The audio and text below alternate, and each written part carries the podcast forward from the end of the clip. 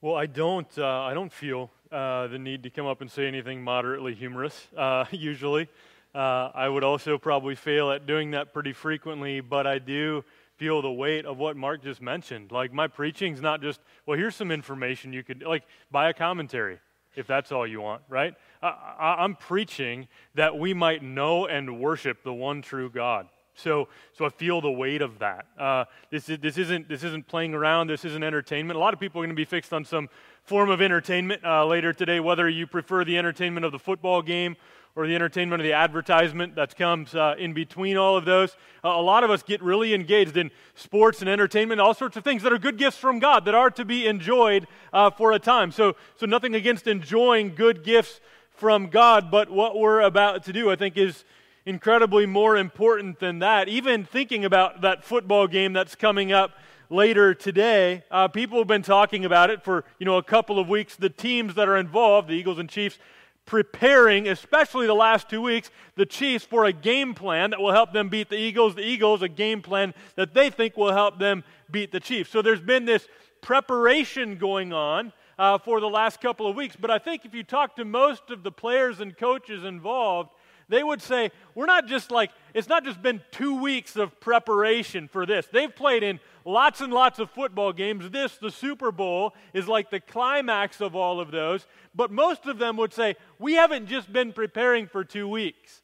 We've been preparing for this for the entire season. Every other game, a preparation for this, or they might even look back at their whole lifetimes, and probably a lot of them would say, I've been preparing my whole life for this moment right? So, so a lot of preparation going into uh, one main event that's going to happen here later on. Here's what we're doing today, and it's related a little bit, except for way better.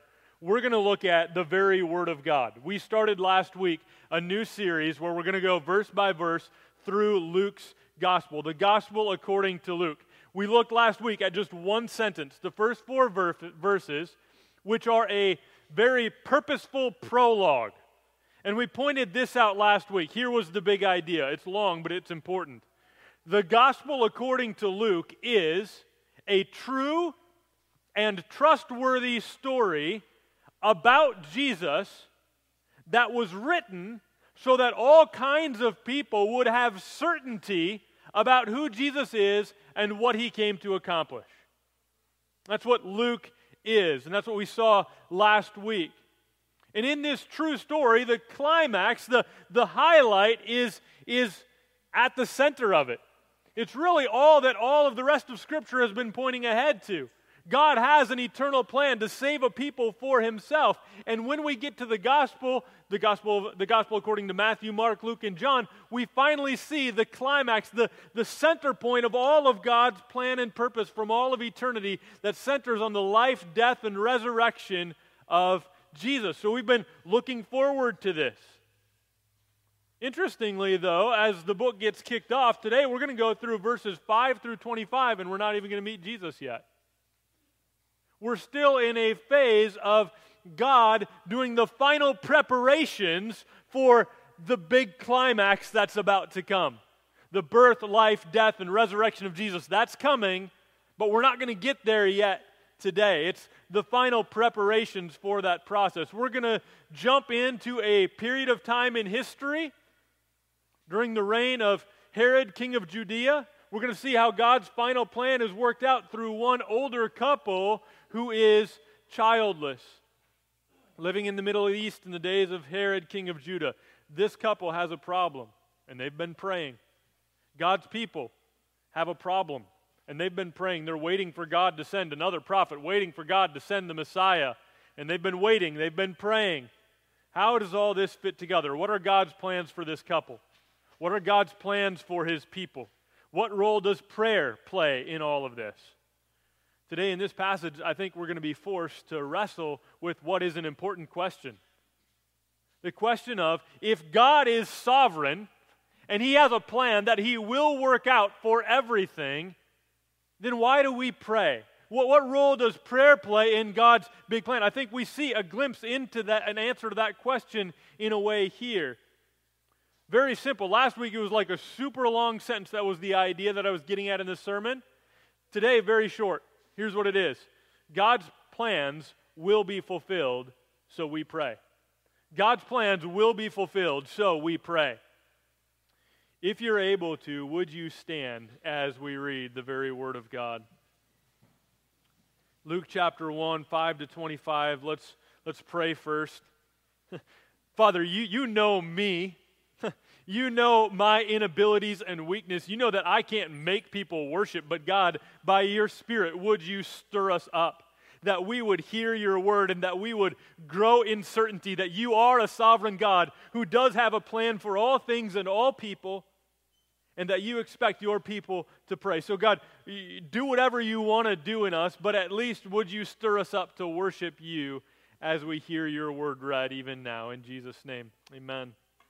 Luke chapter 1, beginning in verse 5, God's word says this In the days of Herod, king of Judea, there was a priest named Zechariah of the division of Abijah. And he had a wife from the daughters of Aaron, and her name was Elizabeth. And they were both righteous before God walking blamelessly in all the commandments and statutes of the Lord, but they had no child because Elizabeth was barren and both were advanced in years. Now, while he was serving as priest before God, when his division was on duty, according to the custom of the priesthood, he was chosen by lot to enter the temple of the Lord and burn incense.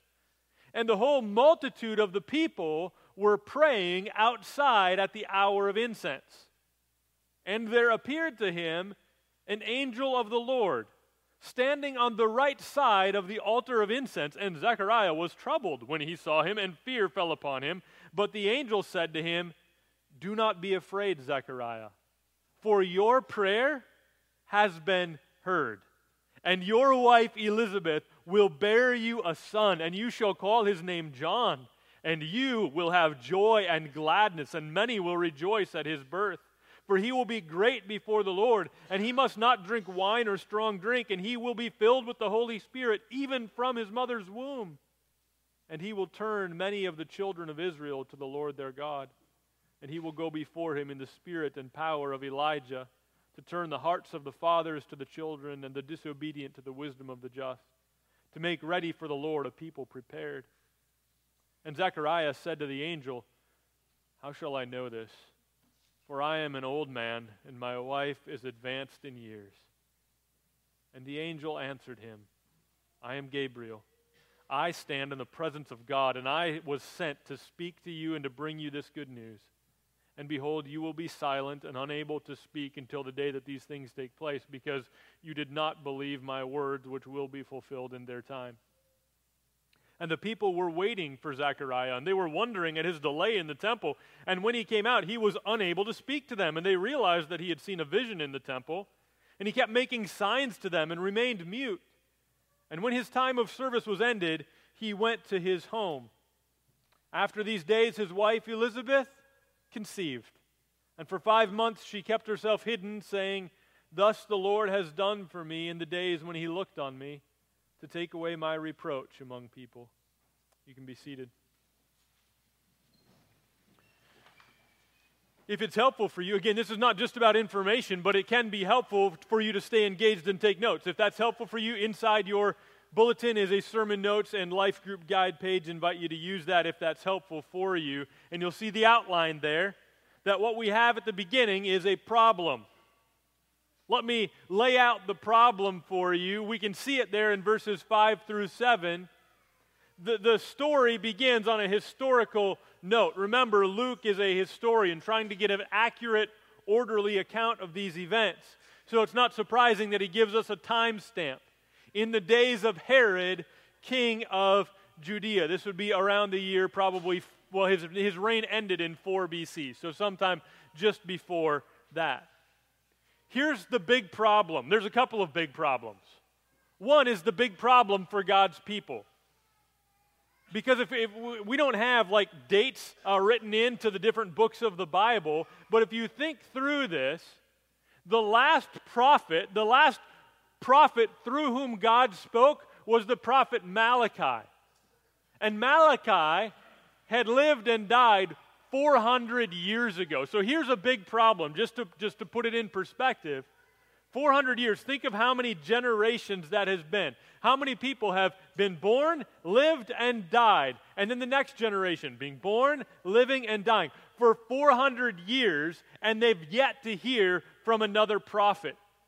People have heard from God through the prophets and through others of a coming Messiah, but no Messiah has come, and not even a prophet has come for 400 years. This is a big problem. They're wondering does God hear us? Is he going to fulfill his promise? Does he, is he going to work out his plan, or is he just done with us? Right? So, so there's the big problem. And also, a couple that is, this is a nice way to say old, advanced in years, right?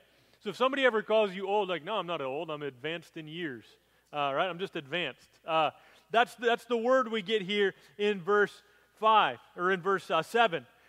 Here's the, here's the problem for this couple they had no child. Elizabeth was barren, and both were advanced in years.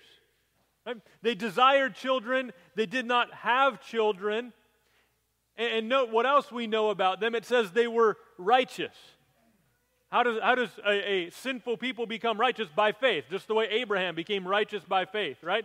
Elizabeth and Zechariah, not perfect, but they became righteous by faith. They walked blamelessly. They were living obedient lives before the Lord, yet their problem was we're old now and we still have not had children. So we see a couple of big problems a big problem for all of God's people, and a big problem for one couple. Some of you have, are, or will face the pain of infertility, and you might understand them in a, in a special way. But the big questions as we start are this Will God ever send a prophet? Is God really going to work out his plan to send the Messiah? Is that ever really going to happen? And the big question for Zechariah and Elizabeth are, are we done? Is there no hope? Are we having no children now? So there's the problem in verses 5 to 7. If we go on in the passage, we get kind of to the heart of this part of the account. And, and, you notice I use a whole lot of P words there. We've got a pronouncement, a plan, a prophet, preparation, and prayer. And, and I'm not just making this stuff up, it's all there. We, we see that. So I wasn't just trying to be cute uh, with alliteration. We see these things here in the text. We begin with the setting. I read to you, I'm not going to reread every single verse, but you heard as I read in verses 8 through 10 that Zechariah and his division are on duty. Just a quick note there was 24 different divisions and you break up uh, the year, well, the way it worked out generally is that each division would be on duty for two weeks out of the year. And they weren't consecutive weeks. So this happened to be the week where Zechariah is on duty in the temple the way that they would choose who goes in and does the offering of incense, the burning of incense before the Lord, is they would do it by lot. And so he's chosen by lot to be the one from his division on the week when he's working to go into the temple and burn incense before the Lord. What's happening outside of the temple is a whole multitude of people have gathered together and they're praying. So you've got people outside praying, Zechariah going in alone to burn incense before the Lord. That's the setting. And here's where we hear about prayer being answered. Look at verse 13. An angel shows up in verses 11 and 12. And as is customary for people when they see these warriors of light, these messengers from God, they're fearful. And the angel, as is customary, says to the person who's fearful, Do not be afraid. Right? So he says that to him in verse 12. And then we hear this in verse 13. But the angel said to him, Do not be afraid, Zechariah. Listen, for your prayer has been heard, and your wife Elizabeth will bear you a son, and you shall call his name John. Think of how many years Zechariah and Elizabeth have been praying to the Lord that he would answer their prayer and they would give him them a son or daughter. And they're praying, and now this angel shows up in the temple to tell him, Your prayer has been heard. Your wife will conceive and bear a child. This is good news. And then we learn some important things about this son. We learn that his name will be John. Now, now we're going to start to note as we read through this, okay? Yes, we're going to see God's plan being revealed, prayer being answered for one childless couple, but also we're going to be seeing God's eternal plan being worked out and the prayers of many people being answered because of who this child is going to be. Let's keep looking at this. Verse 14, and you will have joy and gladness. Well, yes, they will. They've been praying for this. They've been asking God, begging, pleading with God that He would give them a child. And when that child comes, He tells them, You will have joy and gladness. Some of you who have battled infertility and God has given you children, you felt that joy and gladness. And then this note, verse 14, and many will rejoice at his birth. They're not going to be the only ones that are happy because of this. Many will rejoice at his birth, and he tells us why. Verse 15, for he will be great before the Lord and some specific requirements, those of an Old Testament Nazarite. He must not drink wine or a strong drink. And then this note this is interesting. He will be filled with the Holy Spirit even from his mother's womb. Remember that before Pentecost, at Pentecost in Acts chapter 2, uh, on the day of Pentecost, the Holy Spirit comes and begins to settle in and dwell in all those who trust in Jesus as Lord and Savior. Prior to that, it's not that the Holy Spirit was inactive, right? The Holy Spirit throughout the Old Testament, and those of you who are men in our men's Bible study, we've seen this in Judges, occasionally the Holy Spirit will come into a certain person at a certain time for a certain purpose. Usually that's just for a moment to, to fight and win a battle or something like that. Here, though, we're told that the Holy Spirit is coming into John while he's still in his mother's womb. God it has a special plan and purpose, something he's going to work out through this baby, right? Who will grow up to be a man. So let's, let's keep looking. What's he going to be? What, what's God's plan for this man. Verse, 5, verse 16, he will turn many of the children of Israel to the Lord their God. Notice this turn language. We're going to see it a couple times. And he will go before him in the spirit and power of Elijah to turn the hearts of the fathers to the children. Okay, now we're reading this and we're like, oh, that, that, that sounds like it's just a prophecy of what this baby, soon to be born, is going to do.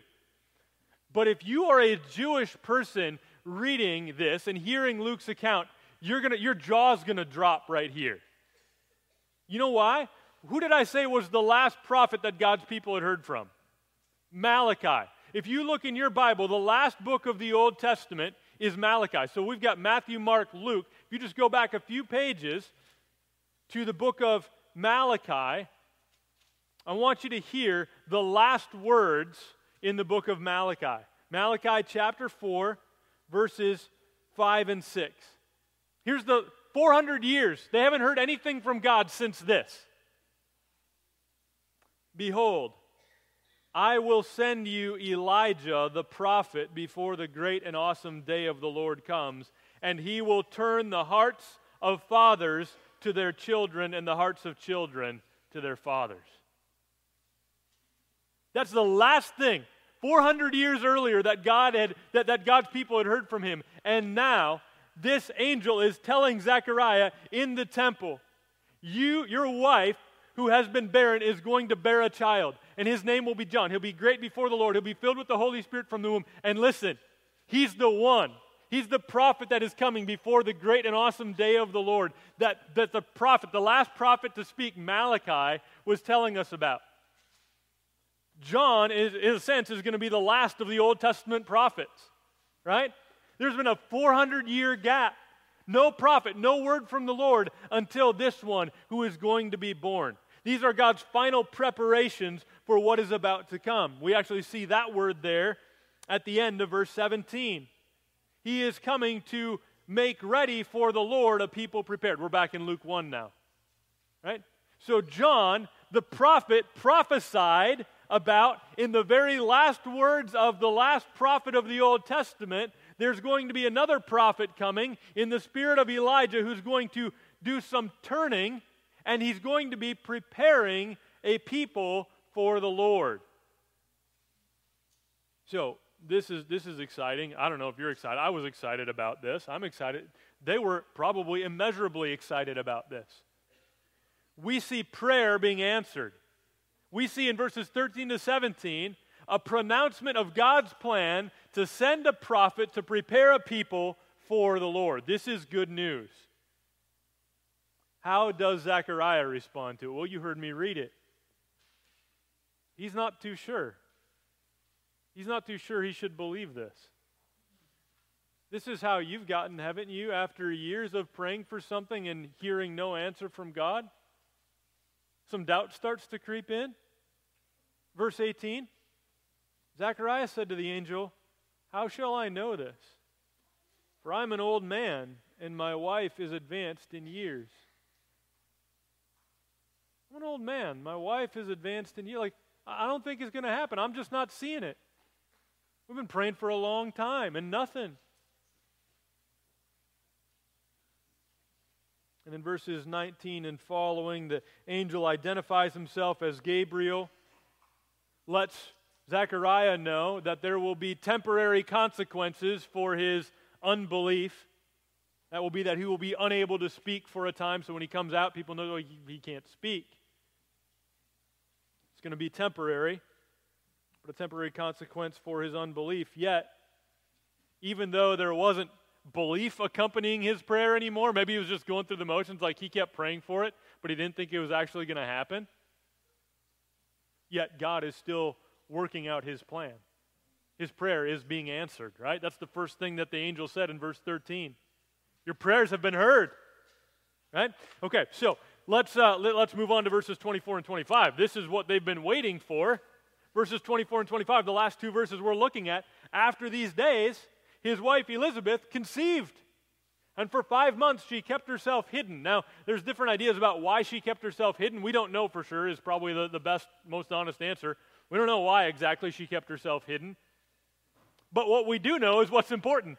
This barren one is now bearing a child. The childless couple has now conceived, right? And the one that will be born is the one that God had promised 400 years earlier. Another prophet is going to be born. This prophet who will prepare the way for the Lord. The plan has been pronounced, prayers are being answered, and Elizabeth is pregnant. A long awaited prophet will come and prepare the way for a long awaited Messiah. So, that's the part of the story we've gotten through today.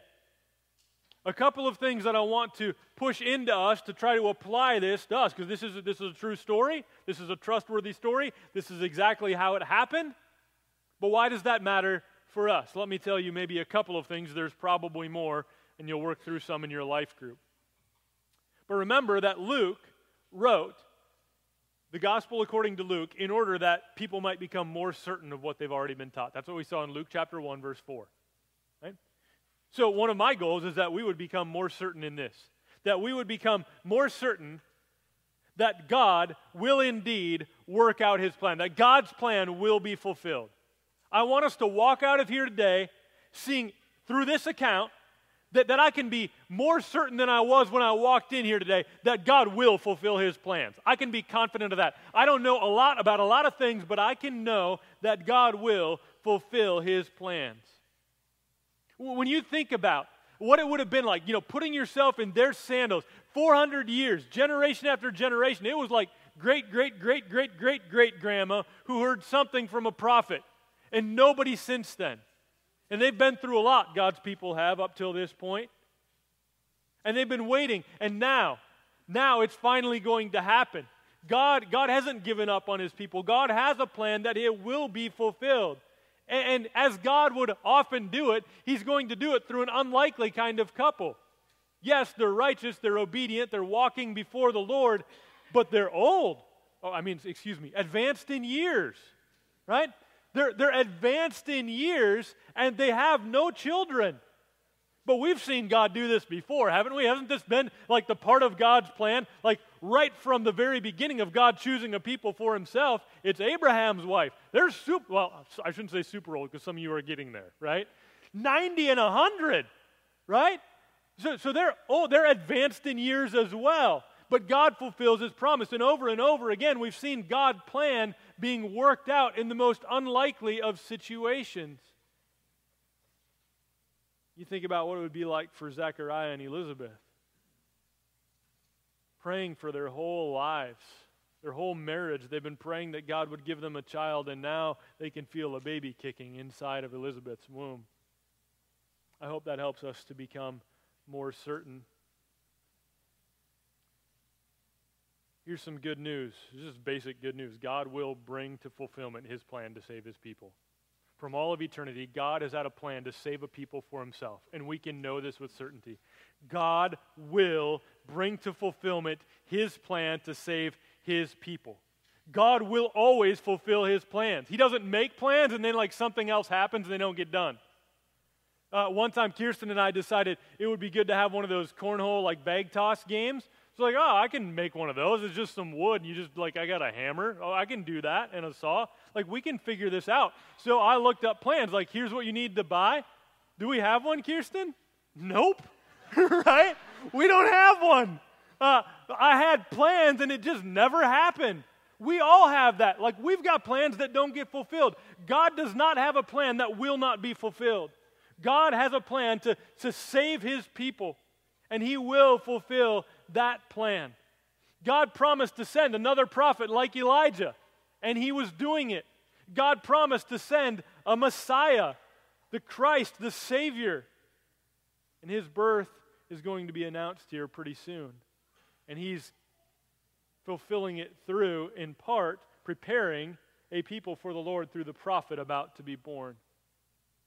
Now, note this. When I say God's plans will be fulfilled, notice even the way I put the, I put the, the big idea for this sermon. I didn't say if, if we pray and believe, God will answer, right? I didn't say if we pray and believe God will answer. Uh, there, there's a certain kind of teaching, uh, kind of a combination of like a word of faith and prosperity kind of preaching. I don't use the word gospel after it because it's not good news at all. Right? It's, it's, it's, it's false teaching. And they would tell you that if you just have enough faith and say just the right words, God would be obligated to give you what you ask for. And so if you're not getting what you're asking for, it's your fault. You lack faith or you're not saying the right words. Are they right? No, they're not. Because for years, here's an example Zachariah and Elizabeth had prayed for a child. We're told they lived faithful, obedient lives, and yet God did not give them a child. For all those years, yet it was God's plan for them to have a child in their old age, even though it seemed like Zechariah didn't even believe God ever would. It wasn't like, oh, you just need to pray with more faith, Zechariah. Not cutting it. How many others at that time? And how many others in the 2,000 years since? How many of you, maybe even here today, have prayed again and again for something? Maybe for you, it has been praying for a child, and, and there's still no child. Maybe for you, it's been praying for healing, and there's still no healing. Maybe for you, it's been praying for the salvation of a lost loved one, and they're still walking apart from the Lord. You've prayed again and again and again, and it's as though God's not answering you. Listen, my, my, my pastoral encouragement to you is not to tell you you need to have more faith. You're not saying the right words. Don't listen to those guys. I want to just encourage you by saying, listen, the Lord has a plan and He will work it out. It might be for your healing or it might not. It might be for a baby, it might not. But I can tell you with certainty that God has a plan and He will work it out.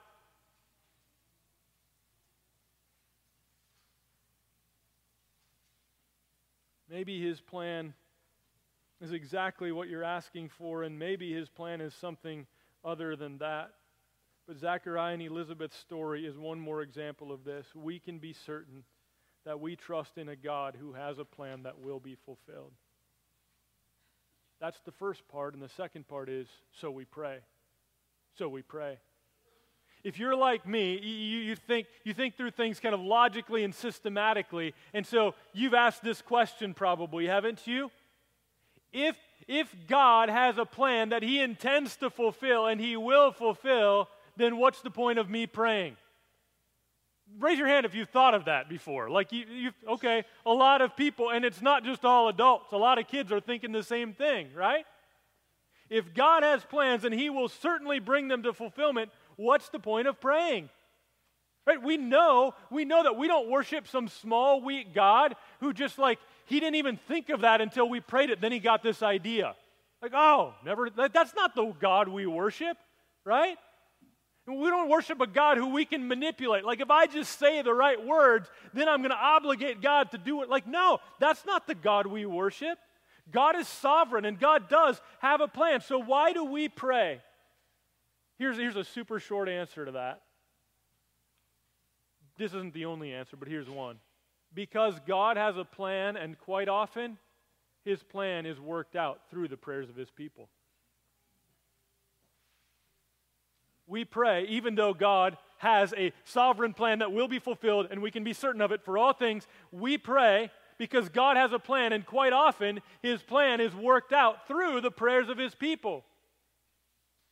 And sometimes they're prayers filled with faith, and sometimes they're prayers that aren't filled with a lot of faith right? Like Zechariah's prayers had become. Like, like the church in Acts 12. I, I remember, you remember this story? Uh, uh it was one of those like times in the Bible where you have to just kind of chuckle, and I think you're supposed to kind of chuckle. Remember what happens in Acts chapter 12? James had just been killed. This was a rough time to be a Christian. James had just been killed, and Peter was put in prison. He is wondering, and the church wondering, is he next? Is he going to be the next one to be executed? So, what does the church do? Acts chapter 12, verse 5 says this So Peter was kept in prison, but earnest prayer for him was made to God by the church. What does the church do when Peter's in prison about to be killed? They get together for a prayer meeting, right? They're in earnest prayer. They're together. They're not just, hey, everybody go home and pray. They sent out an email prayer request and everybody, no. They're like, we need to get together and we need to pray. The church is together. The church is praying. What are they praying for? That Peter would be released from prison. They hear a knock on the door. Right? The servant girl named Rhoda goes to answer the door and she recognizes Peter's voice. She doesn't even open the door. She goes back to the people that are praying and she says to them, Peter's at the door. And they say, Praise the Lord, our prayers have been answered. We bo-. No, you know actually what they say? You're out of your mind. That's what they say to her. You are out of your mind. That's what they've been praying for, right? They're praying with little to no faith. Yet has God answered their prayer? Yes. Now, is that now am I saying like hey, we shouldn't pray with faith? No, because there are other passages and again, you'll look at this in your life groups. We are to pray believing that God can and will answer our prayer. But God's answering of our prayer isn't dependent on the amount of faith that we have. God is not dependent on us for anything. We pray because God has a plan, and quite often his plan is worked out through the prayers of his people. Sometimes prayers filled with faith, and sometimes prayers that have little faith. So, just final application. Church, let's pray. Man, I've, I've been yelling. I, I, forgot I have a microphone. I don't have much of a voice left. Uh, I'm excited about this, but, but here, here's what I want. Here's what I've been convicted of personally. Church, we need, we need to pray. Like more. At home, pray. Alone, with your, with your spouse, with your kids. We need to pray more at home. We need to pray more in our life groups. We need to pray more at Bible study. We need to pray more when we just run into other people and we know that they're struggling. We don't say, I'll pray for you. Let's just do it right now. Let's pray. We need to pray more on Sundays uh, tomorrow. So, uh, once a month, and I think we need to, we, we got to figure out a way to do this more than once a month. But tomorrow, uh, would be our once a month time where we're gathering at 7 o'clock for about a half hour of prayer. If you're available tomorrow night at 7 p.m., just come and pray. Uh, we need to be praying together. We have many in our church in need of healing, people in our church dealing with infertility. And perhaps God's plan is to bring about healing and babies through the prayers of his people. So we should be praying. We have so many in our families, in our community, in our nation, and in all nations who need to be saved. And God's plan is to bring about salvation to those people through the prayers of his people. So we should be getting together to pray. As a church, we have decisions to make. The people that are on this committee sent out a thing to our leaders uh, just this week saying, as our numbers continue to grow, We got to figure out would it be beneficial to expand the facility a little bit in order to expand opportunities for ministry in this community where so many people are lost and need Jesus? We need to be praying about that, right?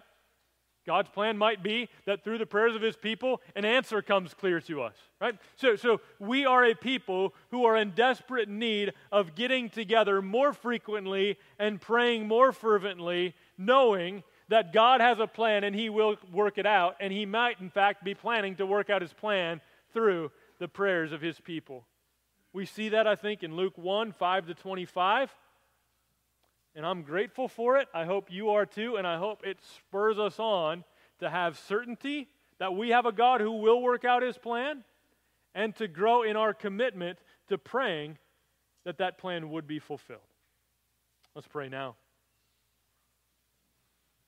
Father, thank you. Thank you that you're a sovereign God. thank you that you are not in need of anything. We're, we are. We're in need of so much. You're not in need of anything. We're dependent on so many. We're ultimately dependent on you, and you're not dependent on anything or anybody. We know you don't need our prayers to accomplish your plans, yet we count it a great privilege that you, the sovereign God, have made our prayer part of your plan. So, God, would you make us more certain more certain of your sovereignty, more certain of your mercy, more certainty of your love. And as we become more certain of those things, that you would drive us to pray more. In Jesus' name, amen. If you're able, stand and sing with us of the certainty of